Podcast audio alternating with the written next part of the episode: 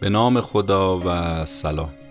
شما به اپیزود 58 م پادکست کتاب جیبی گوش می‌دید که در اسفند ماه 1400 منتشر میشه. من مهدی بهمنی هستم و هر بار خلاصه یک کتابی رو که خودم خوندم برای شما تعریف می‌کنم. عنوان کتاب این هفته هست The One Thing یا عنصر اصلی نوشته آقای گری کلر و همچنین جی پاپسان. کتاب درباره این هست که چرا فقط ما باید بر یک چیز تمرکز بکنیم؟ دیگه بریم با هم خلاصه این کتاب رو بشنویم.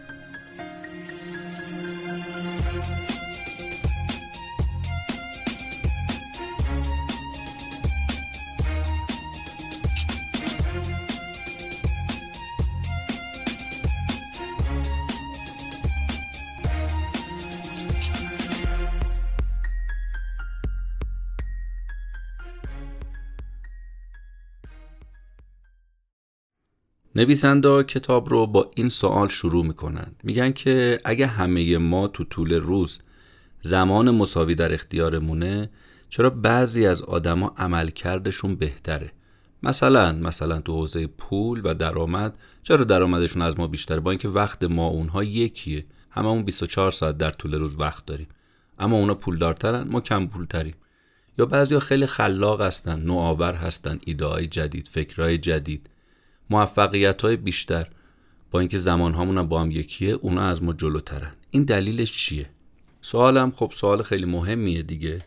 تلنگر خیلی مهمیه. واقعا کتاب جزو کتابایی بود که من خودم خیلی ازش لذت بردم از خوندنش خیلی کیف کردم و حتما توصیه می‌کنم سری به این کتاب بزنید.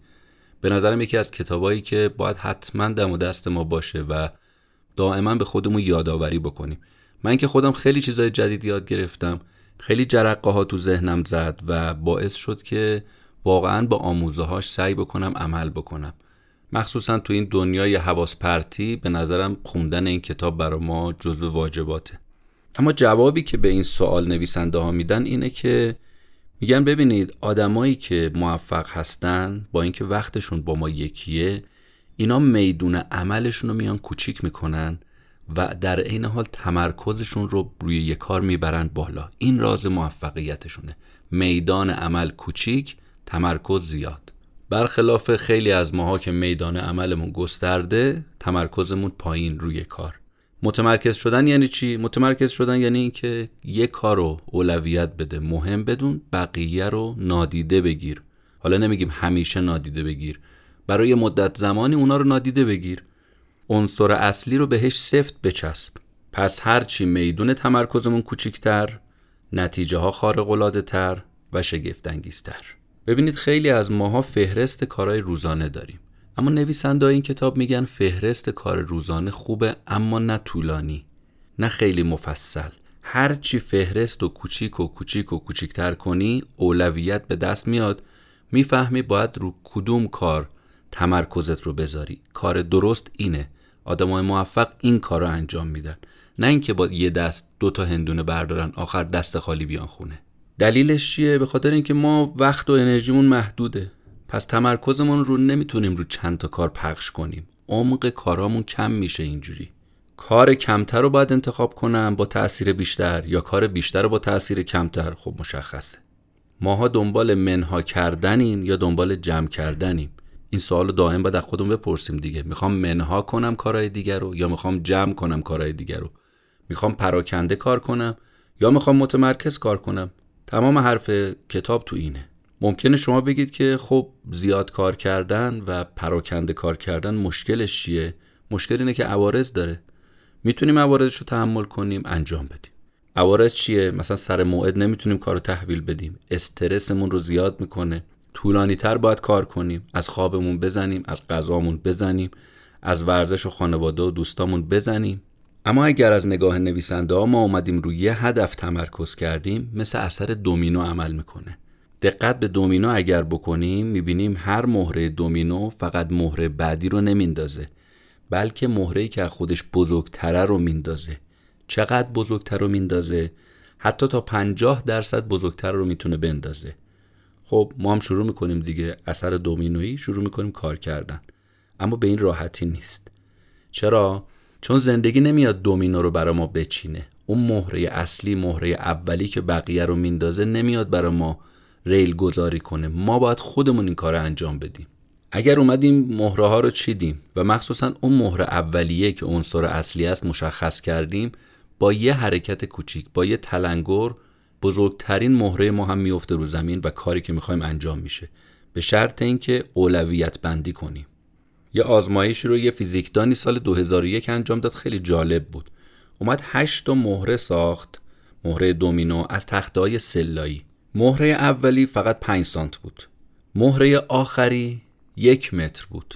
فاصله مهره اولی با مهره دومی دو برابر بود. یعنی اگر مهره اول 5 سانت بود مهره دومی 50 درصد بزرگتر از مهره اولی بود. به همین ترتیب تا مهره هشتم.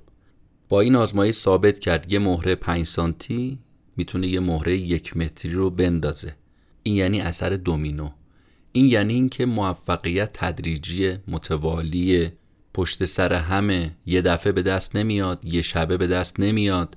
من وقتی از بیرون نگاه می‌کنم ممکنه بگم آره یه مثلا آهنگی خوند یه صحبتی کرد یه سخنرانی انجام داد یه اپیزودی داد یه فیلمی ساخت. ببین چقدر مشهور شد. نمیگیم بابا این تلاش کرده ده سال 20 سال پدرش در اومده یه دونه کارش اینجوری گرفته و خیلی ها اینجوری بودن. یعنی موفقیتشون یک شبه نبوده. حالا به اون استثناء ما کاری نداریم که اون استثناء هم باز خودش قاعده برداره. بعد ببینیم چجوری این اتفاق افتاده.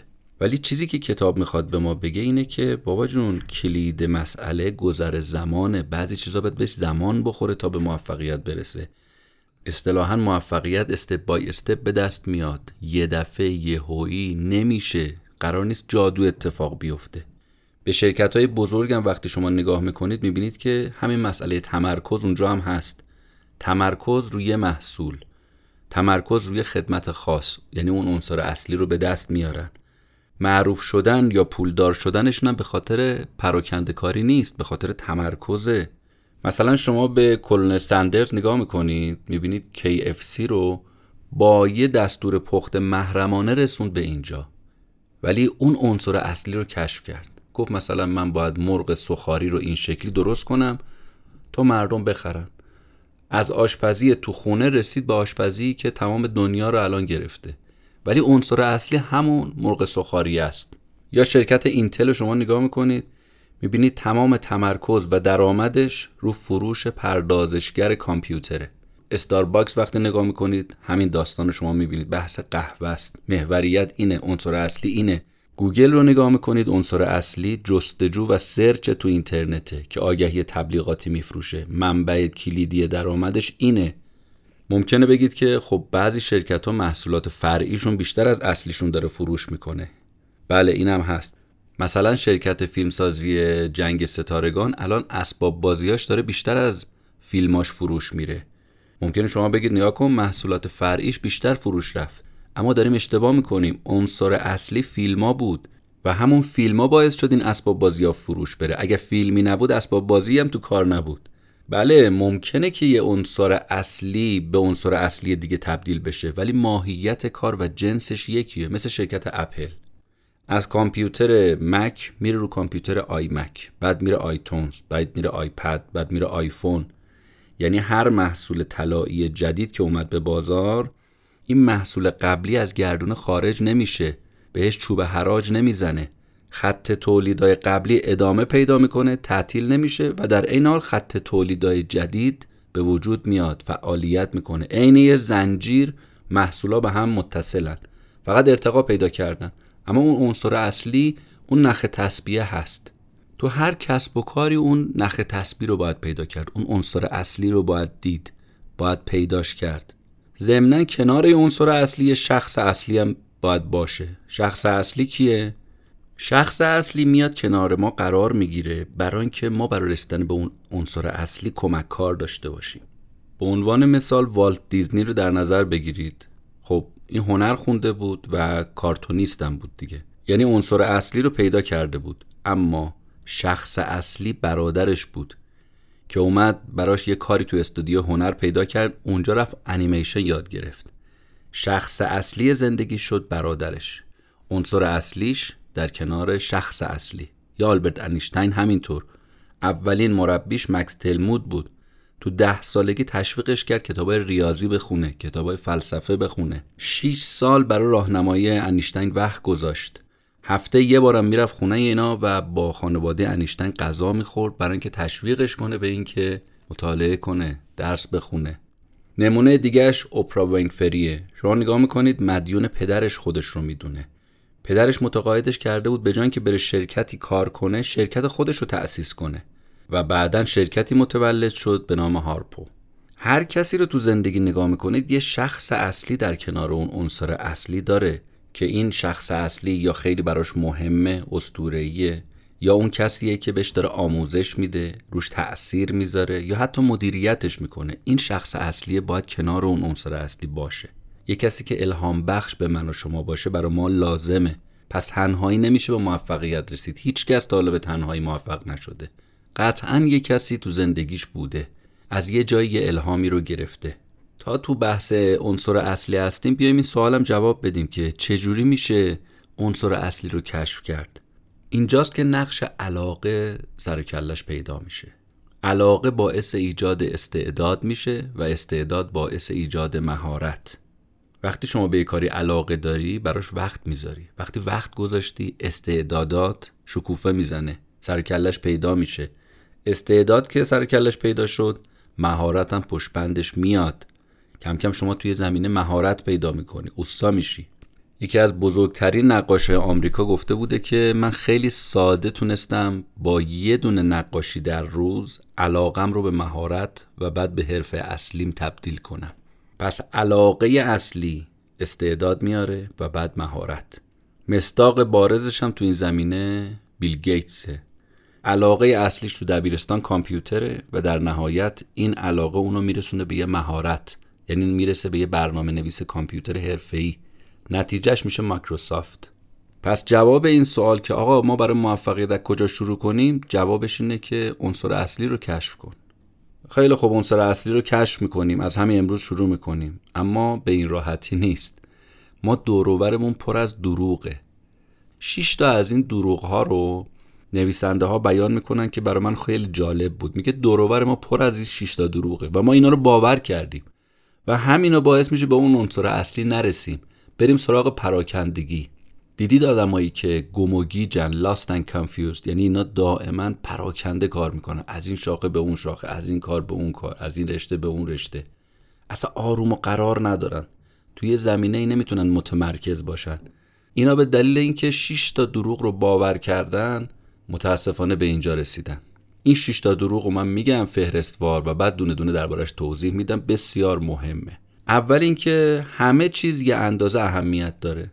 دوم اینکه ما یه دونه وظیفه که نداریم چند تا وظیفه داریم.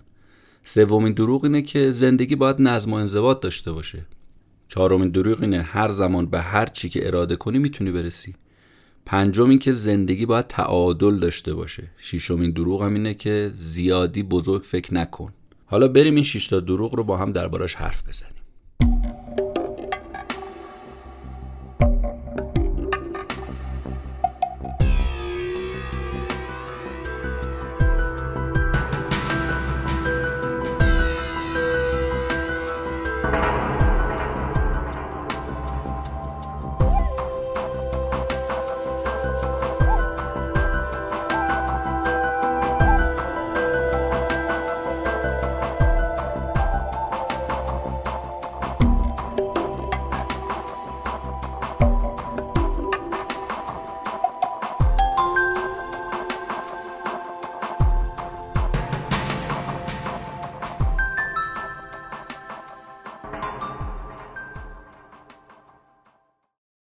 اولیش این بود که همه چیز به یه اندازه اهمیت داره. خب این خیلی دروغ بزرگیه. همه چیز که با هم برابر و مساوی نیست. اصلا این تصاوی یه آرمانه. اما تو واقعیت که محقق نمیشه. وقتی من کارای زیادی رو برای انجام دادن در نظر می‌گیرم باید در نظر بگیرم کدوم رو باید اول انجام بدم. یعنی یکی مهمتر از بقیه است. به قول نخست وزیر استرالیا که نقل قول می‌کنه کتاب ازش میگه که چیزایی که مهمتر از بقیه همیشه خودشون رو جار نمی‌زنن. آدمای موفق میان چشماشون رو به کارهای ضروری تیز می‌کنن. اولویت بندی می‌کنن. یعنی من به جای اینکه یه فهرست کار روزانه داشته باشم برای موفقیت هی این فهرست رو کوتاه و کوتاه و کوتاهتر می‌کنم. اون وقت اینجوری هر کاری منو به یه سمتی نمیکشونه. مقصد و هدف منو مشخص می‌کنه. قانون پارتو هم همینو می‌گفت دیگه. آقای ریچارد کوخ این کتاب 80 20 که نوشت همینو می‌خواست بگه. می‌خواست بگه اکثر نتیجه ها از کمترین کار به دست میان. یعنی 80 درصد نتیجه ها از 20 درصد تلاش ها به دست میان. پس همه چیز یکسان مهم نیست. بعضیا مهمترن. اولویتشون بیشتره. باید اونا رو ما تیز بین باشیم ببینیم.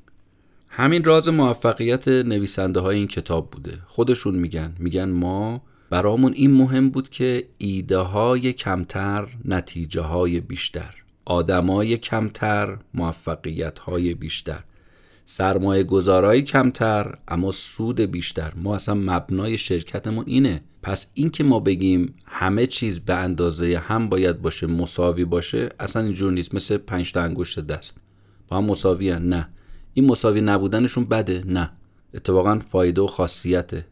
آقای گری کلر که یکی از نویسنده این کتابه میگه که ببینید شما تو قانون 80 20 افراد کنید. یعنی بگید 20 درصد 20 درصد 20 درصد رو دنبالش میگردم تا برسم به یه چیز. هی قربال می‌کنم هی سرند می‌کنم علک می‌کنم اون درشت درشته بمونه. فهرستم و هی کم کم کم کمتر می‌کنم.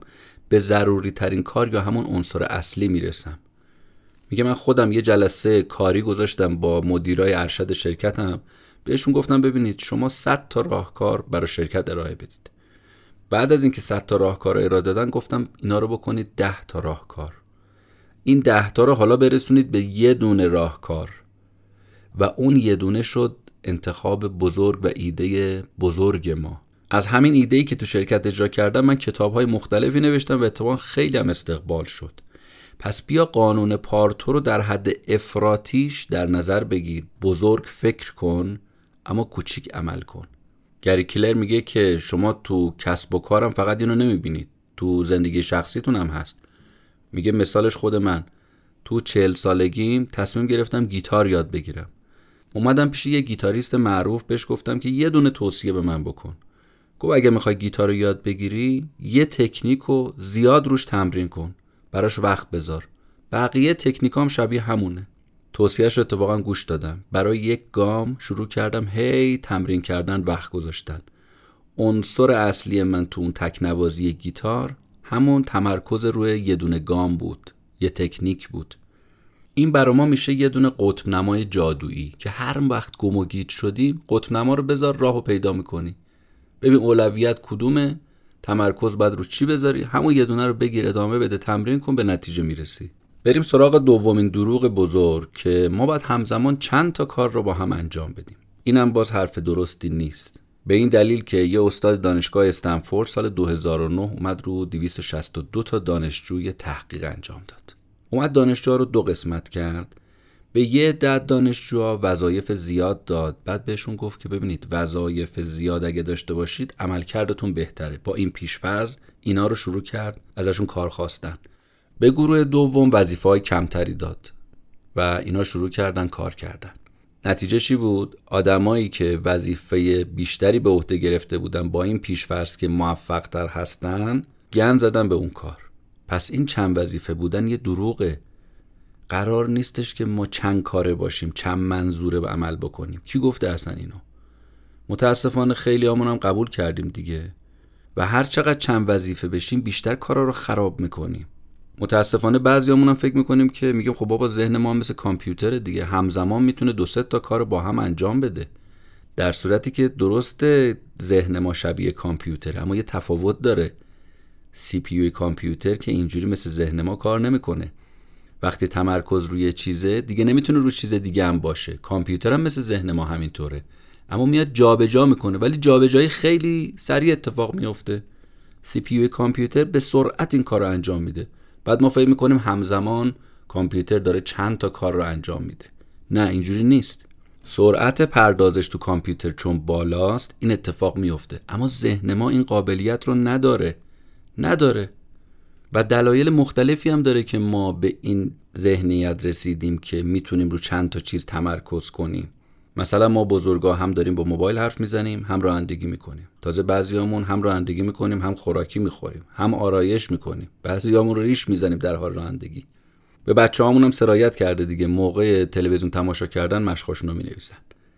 ممکنه شما بگی آقا وقت کم داریم دیگه باید همین کارا رو بکنیم. اصلا و ابدا. این که فکر کنیم وقت کم داریم اشتباست. موضوع اینه که ما فکر می‌کنیم باید در عین واحد چند تا کار رو انجام بدیم. برای همین دو کاره سه کاره چند کاره میشیم. تحقیقات نشون میده که کارمندا هر یازده دقیقه یه بار حواسشون پرد میشه. یعنی یه سوم روز صرف این میشه که حواسشون رو دوباره جمع کنن. خب چرا حواس رو پرد کنم که بخوام دوباره جمعش بکنیم؟ داریم خودمون رو گول می‌زنیم دیگه اینجوری با چند وظیفگی. پس این یه دروغ بزرگه. و البته گفتیم دلایلی داره ها. مثلا یکی از دلایلش اینه که ما روزی چهار هزار فکر به سرمون میاد. چهار هزار تا. اگه هر چهارده ثانیه هم یه فکر بیاد کافیه که حواس ما رو کامل پرت کنه دیگه. این وسوسه فکری نمی‌ذاره ما آروم بگیریم. و از یه طرف هم این نهادینه شده تو ذهن ما و این به نوعی لازمه بقای ما بوده. وقتی به اجدادمون نگاه می‌کنیم مثلا داشتن میوه جمع می‌کردن یا کنار آتیش لم داده بودن یا به فرض داشتن پوست حیوان دب باقی می‌کردن در عین حال حواسشون به حیوان درنده بوده که یه موقع نیاد سراغشون. اگه اینجوری نبودن خب نسلشون منقرض می‌شد. خب این به ما هم رسیده. اما واقعیت اینه که ما باید رو این کار کنیم. یعنی تمرین کنیم که رو چند تا کار تمرکز نکنیم روی کار تمرکز کنیم. حالا اگر رو چند تا کار تمرکز کنیم چه اتفاقی میفته؟ هزینهش زیاده. دکتر دیوید میر اومده یه آزمایش انجام داده به یه نتیجه خیلی عجیبی رسیده. میگه اگر شما جابجا جا کنید تمرکزتون رو دائما یعنی از این کار رو اون کار از اون کار رو اون کار هی جابجا جا بشید یعنی در واقع چند کاره بشید وقت اضافه از شما می‌گیره. تو کارهای ساده 25 درصد وقتتون رو می‌گیره تو کارهای پیچیده 100 درصد وقتتون رو می‌گیره. یه سوالی که اینجا مطرح میشه اینه که خب بدن ما داره چند تا کار با هم انجام میده. هم داره نفس می‌کشیم هم داریم می‌بینیم هم داریم بو می‌کشیم هم داریم میشنویم. حواس ما دائم داره کار می‌کنه دیگه. خب بدن چند کار است دیگه. جوابی که به این سوال میدن اینه. میگن ببینید ذهن و مغز کانال بندی داره.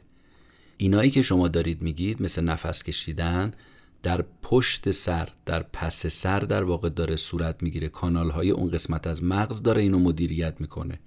اما بحث تمرکز و توجه داره به وسیله قسمت جلوی مغز انجام میشه و قسمت جلوی مغز نورافکنش رو فقط می‌تونه روی یه چیز بندازه نه رو چند تا چیز به طور همزمان. به خاطر همین هم است که مثلا شما تو محل کارتون هستید خانمتون زنگ می‌زنه میگه که آقا من چیدمان مبل رو عوضش کردم این شکلی کردم.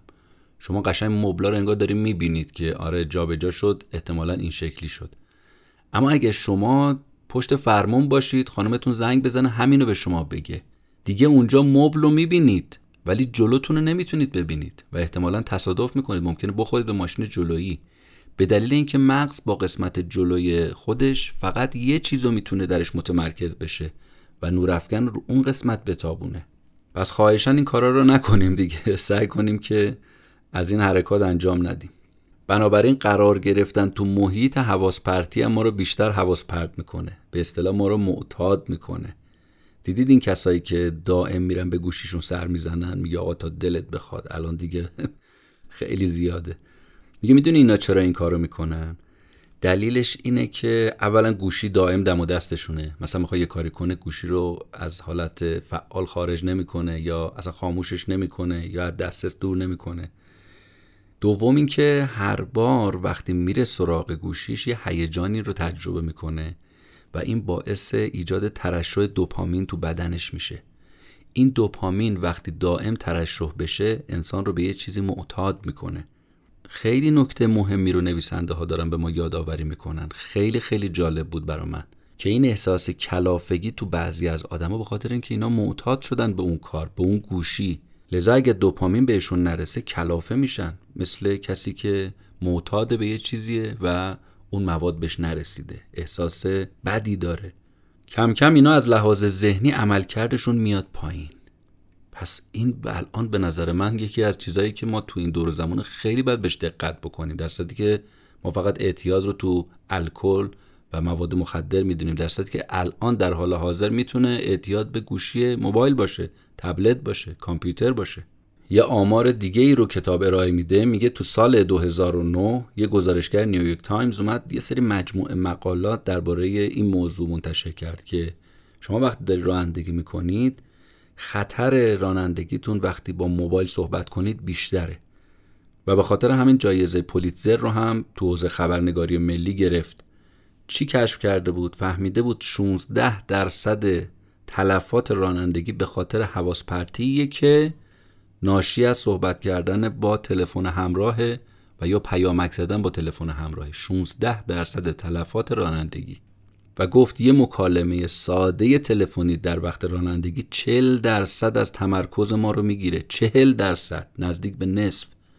این مثل این میمونه که آدم مست کنه پشت فرمون بشینه. با مستی هیچ فرقی نداره. پس اینجوری ما باید از موبایل فاصله بگیریم. از اون طرف ما از خلبان و جراح توقع داریم موقعی که داره ما رو جراحی می‌کنه یا هواپیما رو داره میرونه باید شیش دنگ حواسش باشه. چون کوچکترین حواس پرتی خسارت زیاد به بار میاره. اما از اون طرف ما تو کارهای شخصی خودمون یا کارهایی که برای دیگران انجام داریم میدیم اصلا به این موضوع تمرکز کاری نداریم.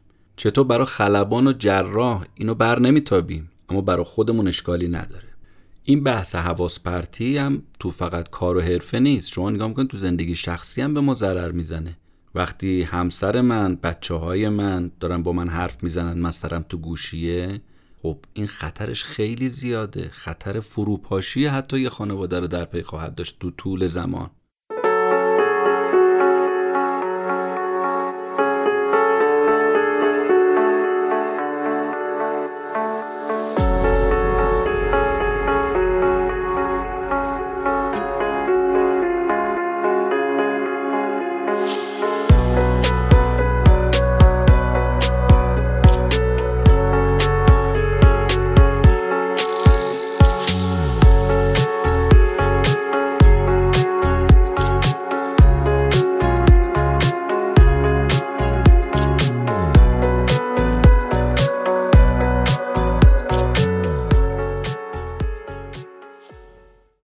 بریم سراغ سومین دروغ اینکه آدمای موفق منضبطن. اولا ببینیم اصلا این انضباط برای چیه؟ به چه دردی می‌خوره؟ ببین اینا درست معنی بشه دیگه همه بهش تن میدن. از انضباط و نظم فرار نمی‌کنن. ببینید انضباط برای اینه که ما کارا رو درست انجام بدیم و بهش عادت بکنیم. یعنی برامون روتین بشه. پس از انضباط قراره به عادت برسم من. بنابراین تو عالم واقعیت هیچکس از انضباط خوشش نمیاد ذاتا. دوست نداره رعایت کنه انضباط تو اصلا حوصلش سر میره. برای همین بعضیا جا می‌زنن سرخورده میشن. به خاطر همینه. میگن بس دیگه خسته شدیم. برای اینه که ما انضباط رو درست معنی نکردیم. انضباط تا وقت نیازه من به یه چیز عادت بکنم. عادت که کردم دیگه ولش کن. خیالت راحت شد. اون مقداری من به انضباط نیاز دارم که به صورت گزینشی ازش استفاده کنم. آها این کلید کاره. انضباط گزینشی. من اولین بار بود میشنیدم این رو. خیلی برام جالبم بود. بعد با این مثالی که کتاب زد برام کاملا بحث جا افتاد. میگه شما دیدید آدمایی که حواس پرتن توجه و تمرکز ندارن یا بیش فعال هستن هایپر اکتیویتی دارن. اینا مصداق کسایی هستند که باید از انضباط گزینشی استفاده کنند. یکی از اونا آقای مایکل فلپس بود. این آدم از بچگیش بیش فعال بود تمرکز نداشت. خب تمرکز نداشتن و یا بیشتر بیش فعالی می‌دونیم دیگه علتش استرابه دیگه. یه بارم مربی مهدش برگشت به مادرش گفت که این مایکل اصلا یه جا بند نمیشه نمی‌تونه تو میز بشینه. و اصلا این بچه هیچ استعدادی برای درس خوندن و اینا نداره.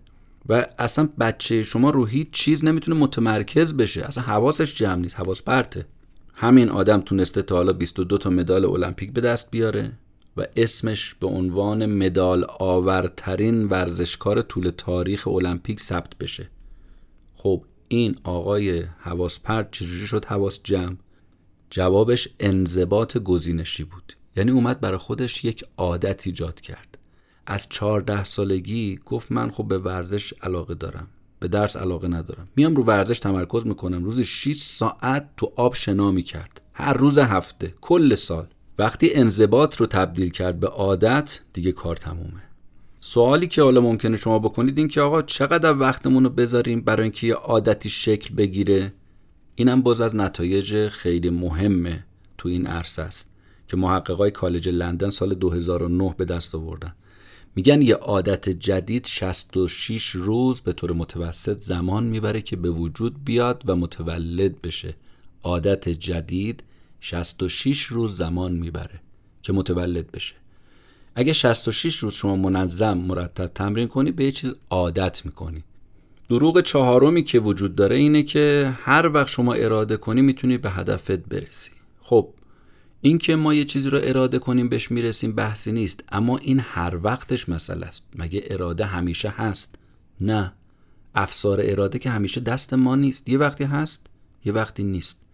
به خاطر همینه که بعضیا تو وقتی اراده نیست میگن که ما بیورزیم نه آقا اون موقع اراده نیست. بیورزه هم نیستی شما اصلا. پس این یه دروغ بزرگه. که من در حالتی که اراده درم نیست هی بگم که نه می‌تونی انجام بدی می‌تونی انجام بدی. نه آقا اون موقع زمان مناسبی براش نیست. اراده وقتی هست باید ازش استفاده کرد. ببینید مثال کتاب اینه که اراده مثل شارژ موبایله. هر وقت که ازش استفاده می‌کنی قدرتش کم میشه. اما خبر خوب اینه که می‌تونی شارژش کنی دوباره. چجوری شارژ کنم ارادمو خوابیدن خوب استراحت خوب تغذیه خوب منبع ارادت رو پر می‌کنه. هرچی شما از ذهنتون کار می‌کشید قدرت اراده کم میشه. اینو کی گفته؟ یه استاد دانشگاه استنفورد اومد رو دانشجو آزمایش کرد. حرفش چی بود؟ حرفش این بود اراده مثل عضله خسته میشه. نیاز به استراحت داره. ببینید قدرت عضله زیاده اما استقامتش کمه. قدرت اراده مثل بنزین باک ماشینه. هر بار شما جلو وسوسه رو می‌گیرید یه خورده از این بنزین مصرف میشه. وسوسه اراده ما رو چکار می‌کنه؟ کم می‌کنه کاهش میده. وسوسه بیشتر باک خالی تر بنابراین باید این باک رو دوباره پر کرد. چجوری؟ نقش غذا تو این زمینه خیلی مهمه. برای خود من خیلی عجیب بود. آماری که کتاب میده میگه که جرم بدن یک پنجاهمش مغزه. یعنی مغز ما یک پنجاهم بدن ما رو تشکیل میده. اما یک پنجم کالری های بدن رو مصرف می‌کنه. خیلی عجیبه. پس معلوم میشه ذهن و مغز خوراک می‌خواد. خوراکی هایی که قند خونش رو بالا ببره. کربوهیدرات ها پروتئین ها اینا جزو خوراکی های خیلی خوبه برای مغز و ذهن هستن. چیزایی که اینها رو دارن رو ما استفاده کنیم. اینا باعث میشه اراده ما قوی تر بشه.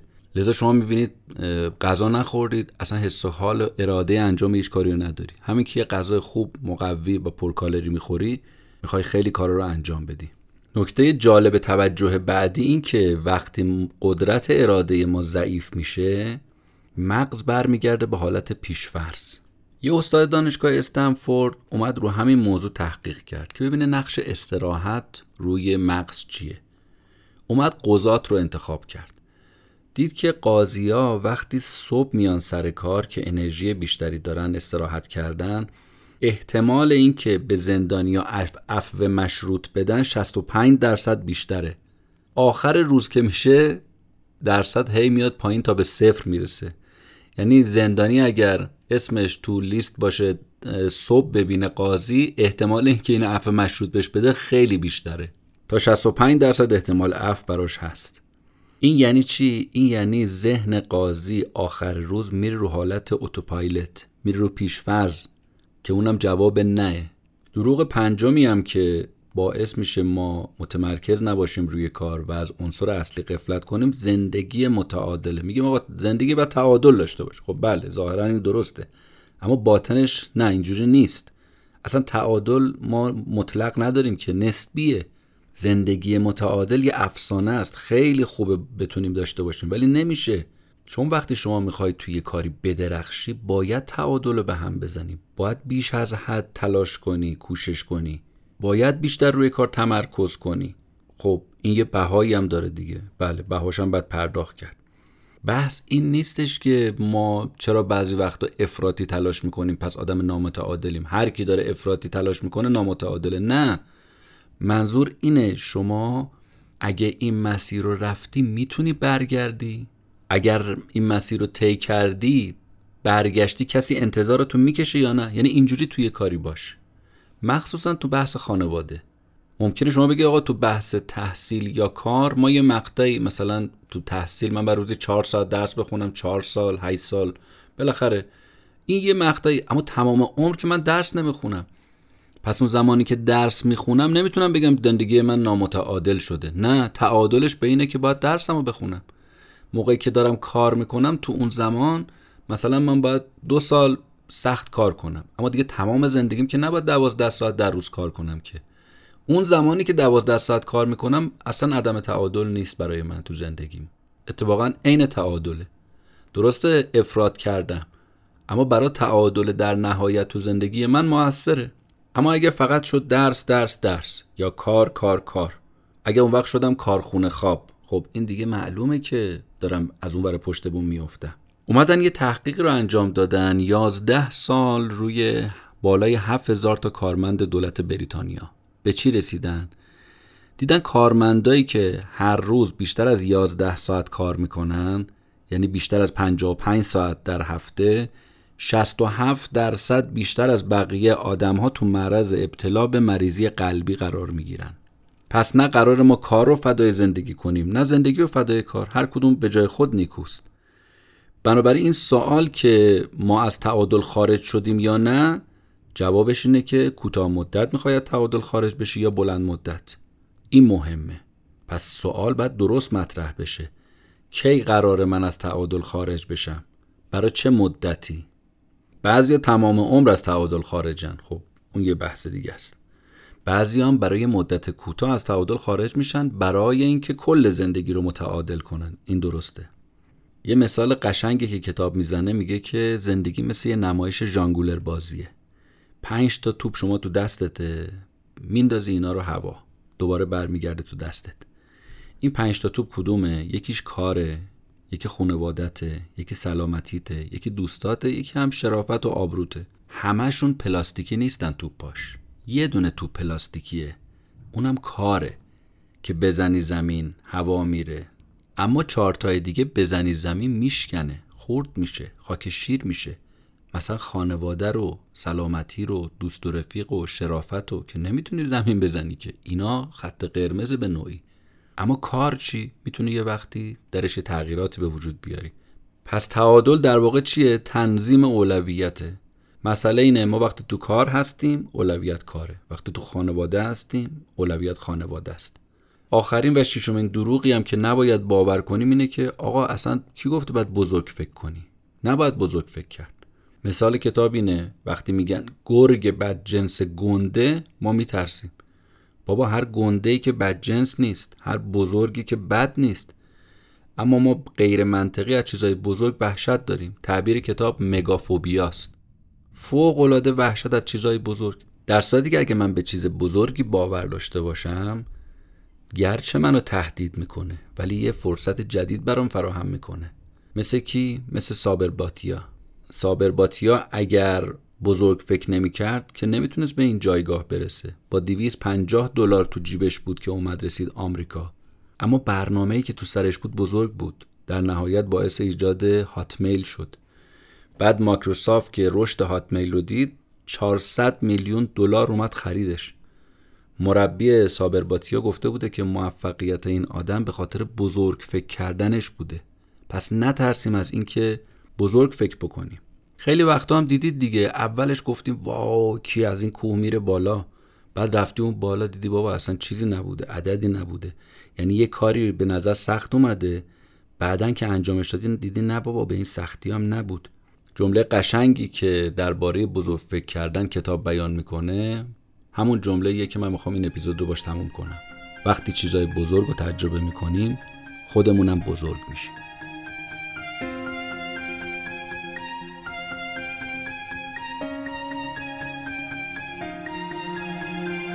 شما به اپیزود 58 م پادکست کتاب جیبی گوش دادید.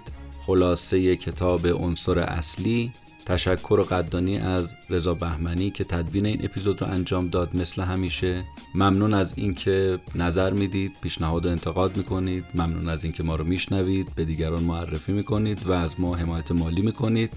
روز روزگار بر همتون خوش. خدا نگهدار.